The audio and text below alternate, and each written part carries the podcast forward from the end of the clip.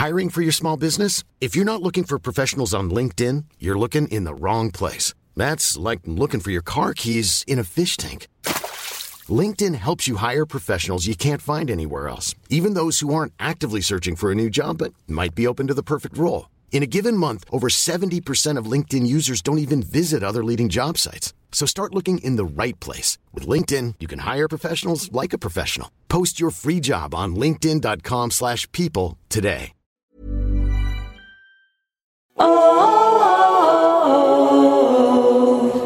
Hi, everyone. Marcelle here. Before today's episode, I want to tell you about a new show that we are loving at Witch Please Productions the Culture Study Podcast with Anne Helen Petersen. If you don't already know it, I'm convinced that you're about to fall in love with a new podcast. And this is coming from me, Marcelle, someone who famously doesn't really listen to podcasts. Culture Study is a podcast about exploring the nooks and crannies of the culture that surrounds us. Each week, Anne and a super smart co host will answer listeners' questions about the stuff they find interesting and perplexing. Like, why do clothes suck now? And is Paw Patrol propaganda or is it not that deep? And like, what's the deal with everyone I know getting a divorce? Just like Anne's tremendously popular newsletter of the same name, Culture Study Podcast is funny, insightful, and kind of weird and it's guaranteed to help you become the most interesting person at parties. Listen to the Culture Study podcast every Wednesday wherever you get your shows. Who knows? Maybe you'll recognize some guests in the coming months.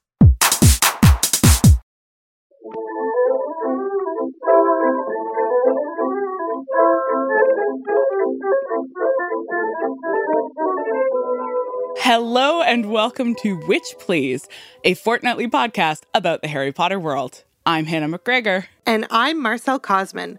And we are currently living through an absolutely shocking and disgusting heat wave. So I want to talk about our favorite ways to stay frosty on sultry summer days in the sorting chat. And specifically, Hannah, I want you to tell me how you are keeping your kitties cool.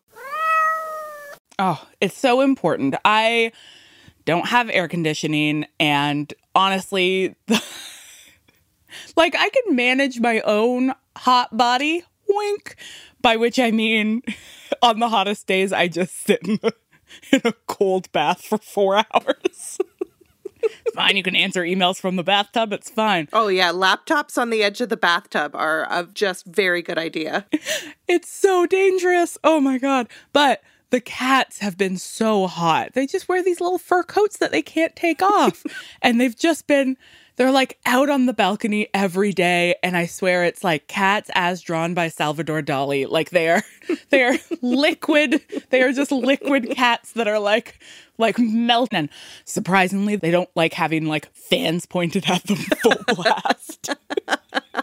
like a kitty wind tunnel. So I followed the advice of my friend Amy and made these kitty ice beds mm. where you sort of arrange ice. She's very small. She just wants to be warm all the time. But Al, who is a big boy, really got into those ice beds. That's very tender. I love that your cats are so like diametrically opposed. yeah. They are the opposite cats. Honestly, though, the ice bed worked so well for Al that I'm like, could I make a giant mm, ice bed mm-hmm, for me? Mm-hmm, like, mm-hmm. what if I just cleared a space in my living room, made a huge circle of ice packs, put some wet towels over top, and just lay in it myself? Mm-hmm. Like, is that a good idea? I mean, I feel like you could also, like, just accomplish that by adding some pillows to your ice bath right? So just hang out in your bathtub as you were, but but just sacrifice some some pillows and blankets, you know? Just throw them in there so that you're even more comfy. Wow. That's that that is hot weather innovation, Marcelle. Wow. That's why we come to you for that sort of outside the box thinking. I, not that long ago, during an excruciating peak in the heat wave, purchased something called a cooling fan.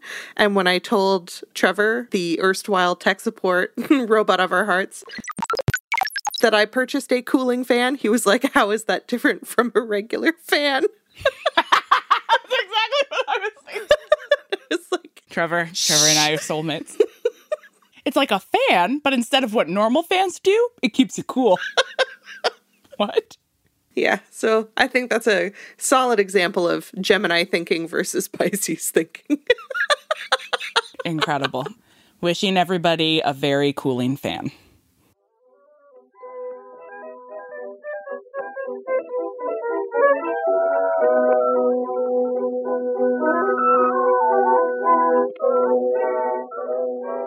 Today's episode is all about readerly pleasure, and nothing would please me more than reviewing some key ideas in revision. Okay, Marcelle. I'm going to start us off with a little bit of context because you explicitly requested a podcast episode about, and I quote, gay whimsy.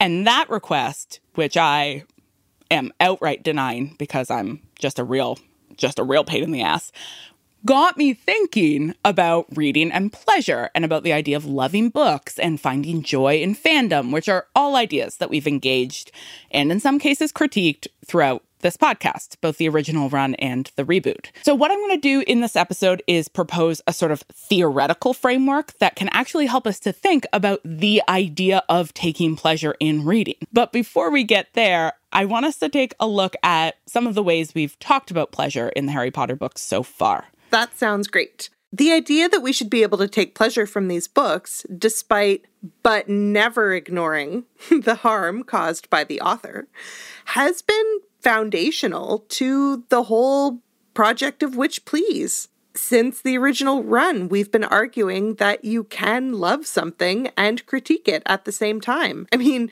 we've argued that critique can even deepen your love of a text, you know, depending on how you go about it. Exactly.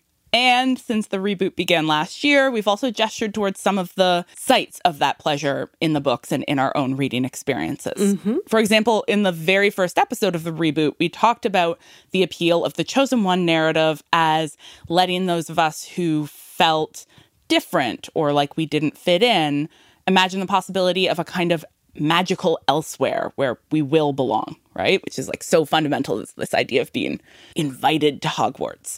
And then in our queer theory episode, we deepened that analysis by looking at Rachel O'Connell's idea of Hogwarts as a specifically queer elsewhere, which helps to explain why there's such a strong queer fandom despite the absence of any actual textual queerness and despite Rowling's transphobia. Plus, we've been using our wrap up episodes to find new moments in these books that delight us or arrest us, which is a reminder of the pleasures of rereading a favorite book and how we can't help but discover something new every time. Hmm. So we're basically going to be doing a whole lot more of that in this episode, Ooh. except that in the middle, I'm going to make us think about the idea of post critique.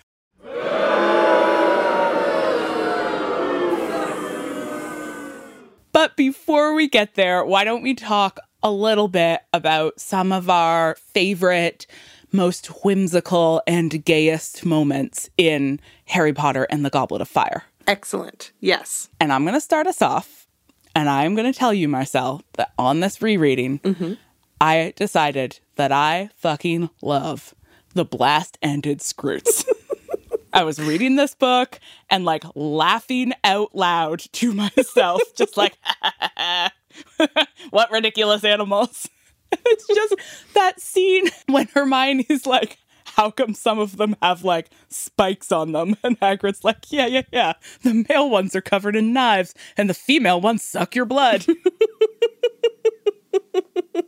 you know, there are two genders and both of them kill you. These are the two genders, knives and bloodsucker. And the kids are just like, why are you like this? Like, what are we learning? What is the pedagogical like function of this lesson?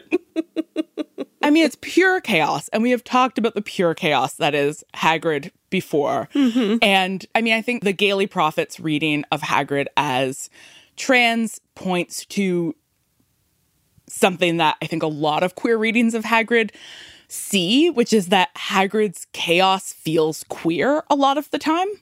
And the queer chaos of Hagrid's deep affection for the blast ended Skrewts. Like, nobody could love them except for Hagrid. Like these creatures have no purpose, no function. They're just teeth and claws and explosions and they grow to six feet long and kill each other. And Hagrid doesn't know what they eat and there's no lesson play there's nothing there's nothing. But they're magical. Just makes me so happy.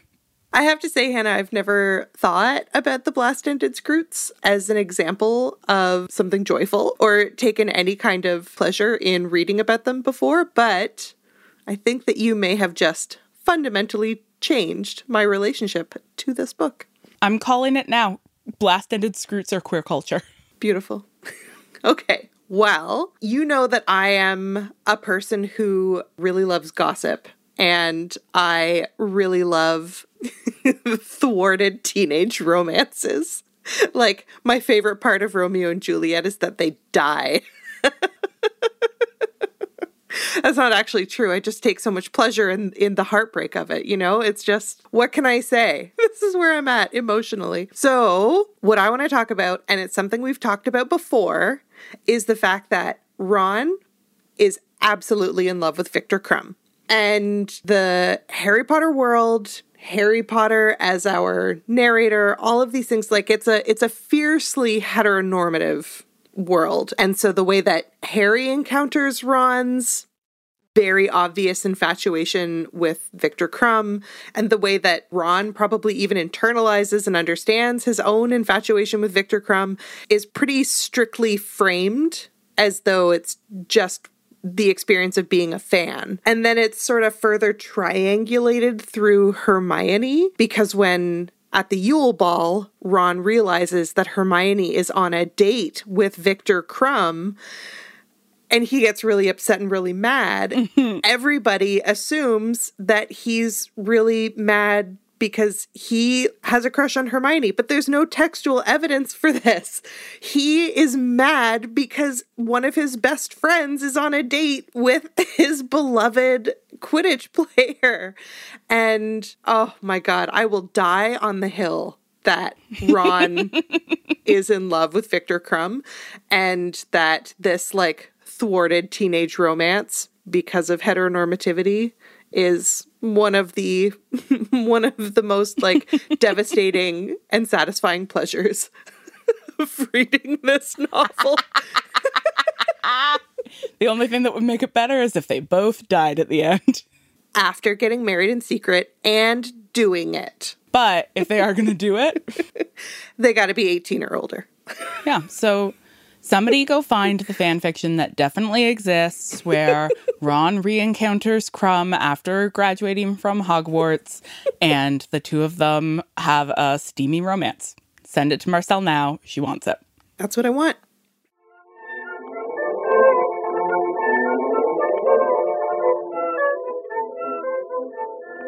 Here's the thing, dear listeners. Marcelle, being in the midst of a move, requested an episode about gay whimsy.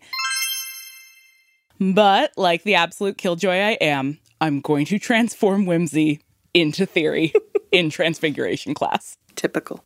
All right, Marcelle, are you ready to learn a little bit about post critique? You know what? Yes, I am. And this is one of those really exciting episodes for me because I have never even heard this term before. And so, Hannah, you are the instructor. Consider me the empty vessel here to be filled up with your knowledge in the gayest and most whimsical way possible. Okay, so in that case, I should probably start off by explaining which critique post critique is post of, which is to say, critical theory. So we're talking about post critical theory. That's what post critique is. So we talked about this just last episode, but critical theory is a kind of umbrella term for a way of thinking about power that attends to structural and systemic forces rather than individual actions or choices. So like we talked about critical race theory, right? And how you need to like think about structural racism embedded in laws and policies rather than like individual personal racist ideas. Right. Right. Okay. And so the critical frameworks and methodologies and lenses that tend to accompany critical theory treat texts, so books, movies, TV, whatever sort of cultural object we're talking about, in a similar way. So, critical methodologies tend to look at how texts are entangled in larger forces of power rather than thinking about, say, the intentions and choices of the author as a unique individual. So, sort of like when we talk about conventions in and politics of mainstream publishing, rather than attributing every single thing that happens in a book to the author. Yeah, absolutely. And I mean, that's one example of a methodology that is putting aside authorial intention. In general, the sort of arrival of critical theory in literary studies was about saying, like, we are no longer to, going to think about like the biography of the author as the primary way through which this should be read. Mm-hmm. And instead, we're going to think about like, how is this text functioning? How is it operating? We do that all the time. You and I here in this podcast, we do that all the time. We are constantly using critical theory. that's why we care so little about the author. Precisely. That is the reason why. Mm-hmm. Yeah, that's the only reason why. so, just as critical theory asks how power functions at a systemic level and how it hides those functions from us, because that's an important part of it, critique as an activity wants us to ask how texts function and what they're hiding from us. So, critique as a reading method tends to feel a little bit suspicious, or as some critics have put it, paranoid. Mm-hmm. The idea is that we can't take the text's words for what they mean. Like, we can't believe the book when it tells us what it's about. And we can't believe the author when they tell us what the book is about. As critical readers, we have to dig a little deeper. In recent years, however, scholars have started to ask about what critique as a whole set of methods leaves out. So, like, what gets lost when we're always reading texts suspiciously? Is it is it fun? Yes. and kind of feeling in general. So, the key theorist of post critique is Rita Felski, who is a feminist scholar who's particularly interested in the role of pleasure and of affect, which I don't want to theorize at length here. And so I'm going to gloss as a fancy way that scholars say feeling. It's a bit reductive, but like for the purposes of our conversation today, affect is just academic for feelings. So Felski's interested in the role of pleasure and feeling in literary criticism. So in her book, The Uses of Literature, she argues our readings should, quote, blend analysis and attachment, criticism and love, end quote. You know, it took me a long time as a student to really understand why straw man arguments, you know, where you set up an argument for the sole purpose of winning the argument, why these kinds of arguments are not useful. Because I think for a lot of students, this seems like the logical way to do criticism, right? Like you find a thing that you recognize as bad and then you explain why it's bad. And then, ta da, you've done criticism. But what you're describing here, what, what Felski is suggesting, is much more interesting and challenging and so instead of just picking out something that registers immediately as bad and easy to tear apart, you focus instead on something that makes you feel a way and then you engage with that. Mhm. Absolutely. It's also a lot more vulnerable to like attach yourself to an objective critique that you also like have feelings about. So one model of, you know, Felski's idea of blending criticism and love is focusing less on what the text itself is doing ideologically and more on what we as readers do with the text. So, in that sense, post critique has a lot in common with some fields of cultural studies, like Stuart Hall's argument. Stuart Hall is this major figure in the history of cultural studies. But he had this really important argument that ideologies are encoded in popular culture, right? Like ideologies of capitalism and white supremacy, but that audiences still have the autonomy to decode popular culture in resistant ways, particularly through collective action. And so a lot of fan studies scholars really pick up Hall's idea of encoding and decoding to show how, like, the way that fans engage with something isn't automatically ideologically complicit with the original production itself. So, this kind of thinking about the importance of like readerly agency in relation to text and about resistant reading and reinterpretation as a kind of collective action, that's all really foundational to fan studies scholarship. Again, I'm doing a lot of alluding, but like fan study scholarship, also a conversation for another day. We're talking about post critique. Stay on topic, Marcelle. God. Okay, sorry. So, other models of post critique include the idea of encountering texts without an idea already in mind of what we're going to find there. And this is key, Marcelle, for your sort of point about straw man arguments, mm-hmm. right? So, if I want to do a feminist reading of a thing, and so I go looking for something that I have already decided in advance is not feminist, and so I'm here with my feminist skill set to point out the ways in which it's not feminist. Mm-hmm. You know, that's a particular readerly approach and like maybe not always the best way of like discovering something new about a text because I'm only going to find what I already decided I was looking for. Yeah. So Toril Moi, who is another scholar of post critique, describes this as, quote, a willingness to look and see, to pay maximal attention to the words on the page. And Kinohi Nishikawa has described a similar method in the form of, quote, scholarship that is oriented around empirical analysis of textual objects that might help us to tune in to what objects can teach us, to appreciate those details that challenge our accustomed ways of looking at things. End quote. So, what Nishikawa is talking about here is like how we can, if we look back at like a historical archive and stop assuming that we know what's already in there, we might actually find things that surprise us. But we have a tendency as scholars to go into an archive or a text already having decided that we know what's in there. And so it can be really difficult to encounter a text without having decided we already know what's in there. But if we can figure out how to do that, we might find like really different, interesting things to notice. Is this why I like to go to movies without watching the trailers? Yes. okay. yeah. The less I know about it, the better. Sometimes the less you know about it, right? That's a particular kind of pleasure. You know how different a reading experience is if you pick up a book that you have heard nothing about? You don't know who the author is.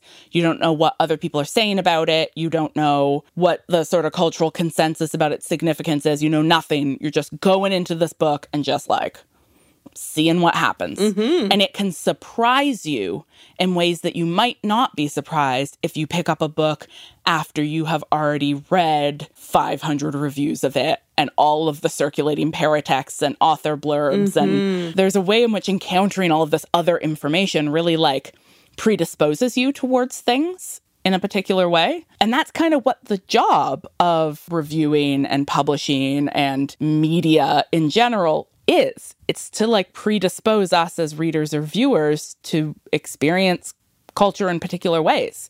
It's to teach us in advance how we ought to be reading the thing that we're reading. And that's like none of us we can't read anything in a vacuum. That's a fantasy. But it's interesting to think about like how can we sometimes strip some of that framing away and maybe see the stuff that we're not already told we should be looking for? hmm So both of those forms of post critique are about empowering the reader to do with the text as they will and to make of the text what they want to make of the text and to like feel about it the way they will feel about it. You probably won't be surprised to hear that there have been some really strong critiques of post critique. Yes, that that makes sense. yeah. And the key one is its tendency away from politics. hmm Okay. hmm hmm There are versions of post critique that absolutely sound like a scholarly version of the like let people enjoy things meme. hmm Right? The like, oh, oh my god, everybody stop pointing out what's wrong with everything. Just let people like things. My response to that is always Kate Wagner's excellent article Don't Let People Enjoy Things. I'm going to quote from it because I just love it. She writes There are unlimited problems with let people enjoy things, henceforth abbreviated as LPET. First and foremost among them, the fact that the franchises in question, Game of Thrones and Marvel Comics, those are the ones she's writing about, are multi billion dollar corporate entities engineered to entertain in the same way Doritos are made so that you can't eat just one. So this is Kate Wagner's like, mm, we can't just say let people enjoy things as though things are created in a vacuum. That's not how things work. huh. So can you tell Marcelle that I have a really hard time talking about post critique without talking about critique? You know, Hannah, I sympathize because I struggle to learn about critique without correcting its potential weaknesses. For example, as a chip enthusiast, I need to interject here and say that bet you can't eat just one is a former slogan of Lay's potato chips, not Doritos, but the point still stands. you win this round, Kosman. okay. So, chips aside, the strongest resistance to post critique has come from critical race studies as a field, particularly as a field in which paranoia and suspicion doesn't only make perfect sense, but is, in fact, as Kay Alex pointed out to us in our last episode, a survival tactic. Mm, mm-hmm. Like, you have to learn, Black people have to learn how to always be suspiciously looking at systems. Right, right. One of my favorite articulations of this came from Twitter. Back in February, there was a flurry of discussion about critique versus post critique on cool academic Twitter.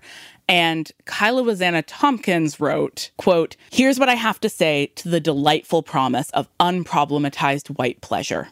Your pleasures are a form of terrorism for everybody else in the world. End quote. All of which is to say, we absolutely cannot and must not put down critique as a tool. It remains vital and necessary. And also, at the same time, I think post critique has some really interesting ideas to offer us, not least the way it challenges the idea that the meaning of a text lies within the text itself, right? That, like, this text is sexist because, look, I found sexism in the text, rather than the idea that texts are activated via our interactions with them. So, texts are what we do with them. So, a lot of the time, the texts we want to interact with are the ones that we love, the ones that we have an affective or emotional investment in that kind of explains why people get sort of defensive. Yeah, absolutely. Particularly because it can feel hard to reconcile the idea or the feeling of loving a text with the idea that there are things in that text that need to be critiqued. Mm-hmm. And this is also why, so often, when scholars are trying to articulate post critique, fans come along and are like, bitch, we have been doing this for years. Do not tell us about the idea that you can love something and be critical of it at the same time. Like, we invented that. Thank you very much. May I direct you to an archive of our own, which is like 10 years of evidence of like how incredibly good people are at doing exactly this. I mean, this tendency in academia to like invent a theory for something that people outside of academia have been doing forever is just the most the most academic thing I think I've I can think of. oh my god. Yeah, it really is. It really is. So, with all of this in mind, I'm going to suggest that we return to the Goblet of Fire again and ask ourselves what are the pleasurable places where I, as a reader, am encountering or interacting with this text? That is a great plan, Hannah. Let's do it. When you're ready to pop the question, the last thing you want to do is second guess the ring. At Bluenile.com, you can design a one of a kind ring with the ease and convenience of shopping online. Choose your diamond and setting. When you find the one, you'll get it delivered right to your door. Go to Bluenile.com and use promo code LISTEN to get $50 off your purchase of $500 or more. That's code LISTEN at Bluenile.com for $50 off your purchase. Bluenile.com code LISTEN.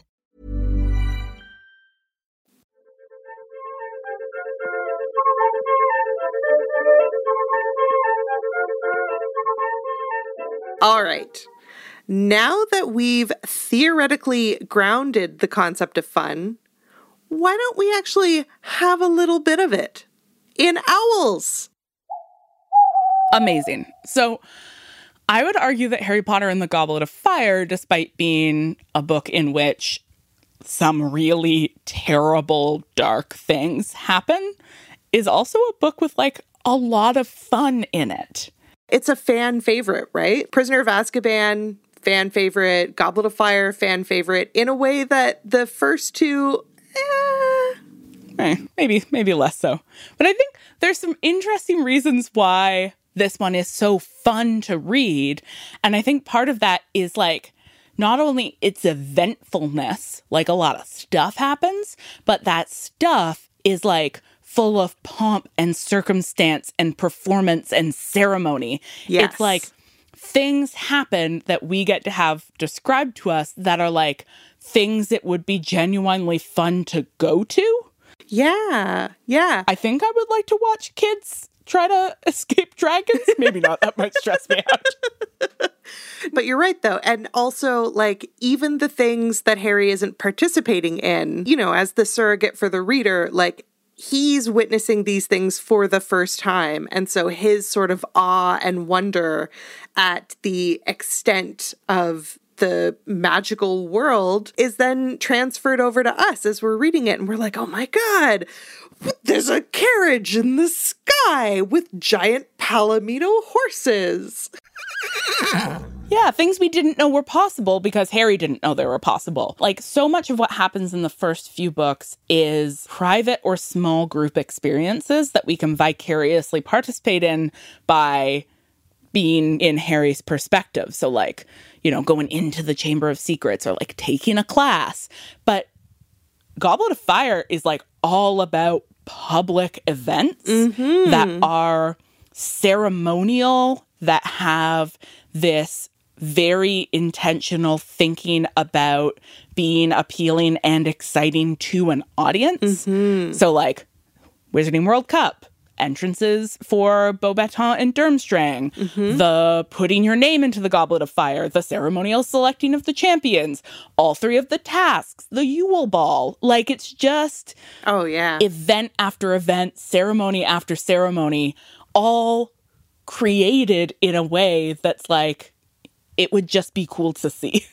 Oh, and this is the first book where Harry gets to go to Hogsmeade not having to go in secret. Yeah, like he just gets not under his cloak. yes, yeah, you're right. This is a book that is chock a block with fun things to do. and the book is really interested in how fun those things are to do because it talks a lot about audiences and audience pleasure and it talks a lot about the actual experience of mediation. So like I really thought this time around about the like special glasses that Harry and Hermione and Ron get to watch the Wizarding World Cup and how it's like you can slow things down and you can speed things up and that it's thinking not just about the cool event, but how we actually watch the cool event and like what it would be like to actually get to be there in person. And even just the sort of affective experience of like watching live sports which is in part what makes live sports so exciting is that they are happening in this real time that like you might blink and miss something that like even televised there's this like okay there's going to be a replay and if something important happens it's going to stop and they're going to tell you what's happening. But like when you are there in person it's like you gotta watch. You gotta watch. It's happening right now. Like liveness is very exciting. One of the things that I was thinking a lot about this read through was how the Triwizard tournament has to be really fun for all of the other students who are spectating because otherwise, like, there's no Quidditch. Quidditch has been canceled. I mean, that is rude. Like, because most of the kids, that's the their like only recreational activity. Yeah, exactly. and there's all of this excitement leading up to the choosing of the champions. And then it's just supposed to be three students out of these hundreds of other kids who are just walking around living their normal lives. So the spectatorship itself has to be really incredible. Like the events that they're witnessing have to be really incredible. And so one of the reasons why I don't know why American Gladiators is coming to mind, but if any of you have ever seen American Gladiators, where you're just like watching these people compete in these things and you're sort of imagining yourself there doing it, even though, like, I would never.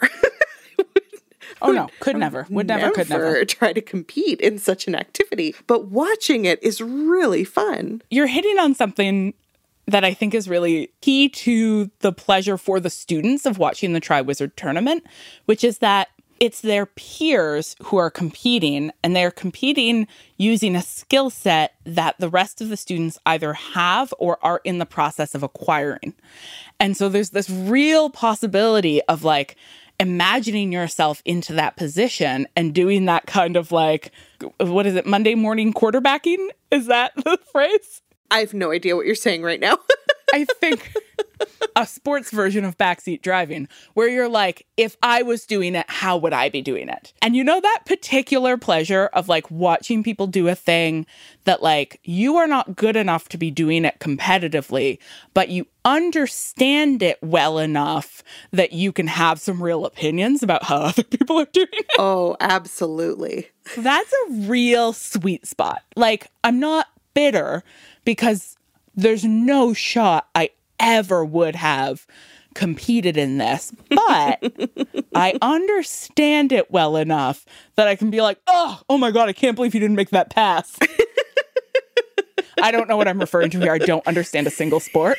The closest that gets for me is competitive horseback riding, which is like the only sport I have ever competed in because you were a horse girl. I was a horse girl and like competed in shows and like got ribbons and stuff. And so understand it well enough to be like, oh, you know what happened there? Oh, you see, mm, you see what you did. Yeah, I see. I see what happened here. Tried to force a half step in before that jump, and it slowed the horse's momentum too much. Took down the top pole. I'm going to request a new Patreon tier where you just talk about horseback riding.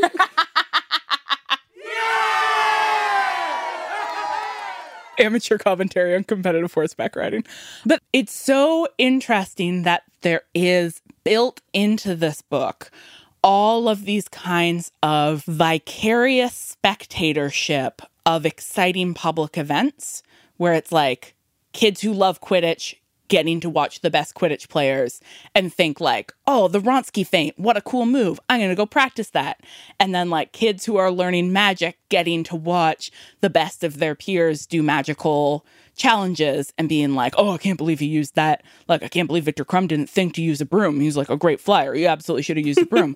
so like that's built into so much of this book and then it positions us as readers, I think, even closer to the text because, like, there are all of those other people in the book who are also watching and vicariously participating in these spectacles.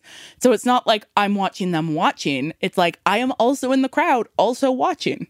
Oh, okay. I think the place where this like really comes alive for me and this sort of you know, is going to bring us back to the gay pleasure that I take in this oh. novel. But the Yule Ball and like the anxiety leading up to the Yule Ball of like trying to get a date and then like attending and being in awe of all of the people's outfits and how everybody's dressed and like high school dances are fraught they are fraught events.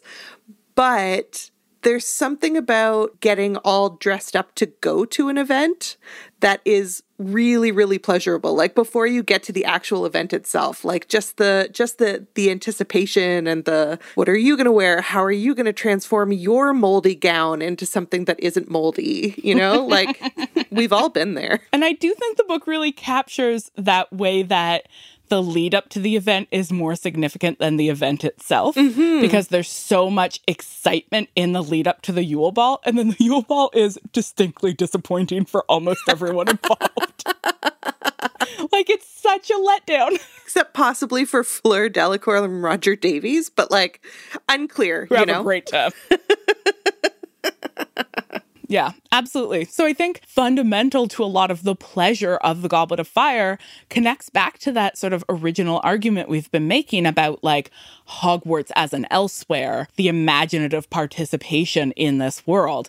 And like this book in particular is really saying like the wizarding world is sort of bigger than we showed you originally. There's lots of people in it. There are fun events there are like these other schools. And it's like, how does this open up the world that little bit more in a way that like gives us even more space to be like, yes, I could be at the Wizarding World Cup. I could be at one of those other schools. I could be sitting in that crowd backseat. backseat quarterbacking, which really sounds like a sex act. I, I mean... backseat quarterbacking is absolutely a sex act. Yeah, for sure. so much of this book is about those like public participatory events right up until Harry and Cedric get teleport keyed away to the graveyard. Yeah. And then I guess that's also kind of public if you're a Death Eater. I would call that a counter public. it is because it's also a spectacular event. Like it's a spectacle just for a different public, a counter public. We have to do an episode about counterpublics, but where we talk about the Death Eaters and not like the cool queer counterpublics, but the bad ones. We're absolutely not doing that. Take that, Michael Warner. I do think, though, it is fun to think about what is fun about these books and why they're fun.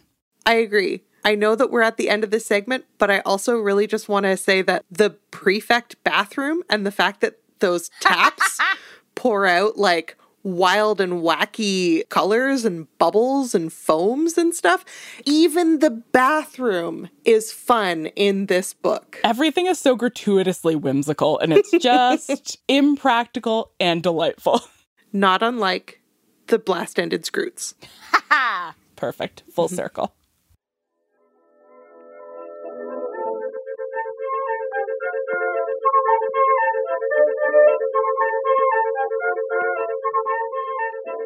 Thank you, witches, for joining us for another episode of Witch Please. You can find the rest of our episodes by heading over to notsorryworks.com or owitchplease.ca, or, of course, wherever podcasts are found. If you want to hang out with us more, we're on Twitter and Instagram at owitchplease. Witch Please is produced in partnership with Not Sorry and distributed by ACAST. Special thanks to Not Sorry for having us and to our producer, Hannah Rehack, aka Coach. Thanks, Coach. If you're into the podcast, why don't you let us know by dropping a review on Apple Podcasts? At the end of every episode, we'll shout out everyone who left us a five star review, which means you have to review us if you want to hear Marcelle make her mouth do weird things at odds with her brain. For example, thanks this week to Margaret1234, Tea and Chocolate, and Caroline Aline or Carolina Lean. Could be either. Or Carolina Line. Carolina Line. If you want to hear even more from us, don't forget to head over to patreon.com slash oh witch please to check out the many exciting forms of bonus content available to you. Special thanks to everyone who supports us on Patreon. We love you the most. Our love can be bought. That's just how it works. Kidding. We just recorded a bonus interview getting to know our new producer better. It was an absolute blast, and we cyberbullied Marcelle, and you really don't want to miss it. That's true. On our next episode, we're continuing our discussion of Harry Potter and the Goblet of Fire with a whole new focus and another special guest. Ooh. But until then, Later, witches.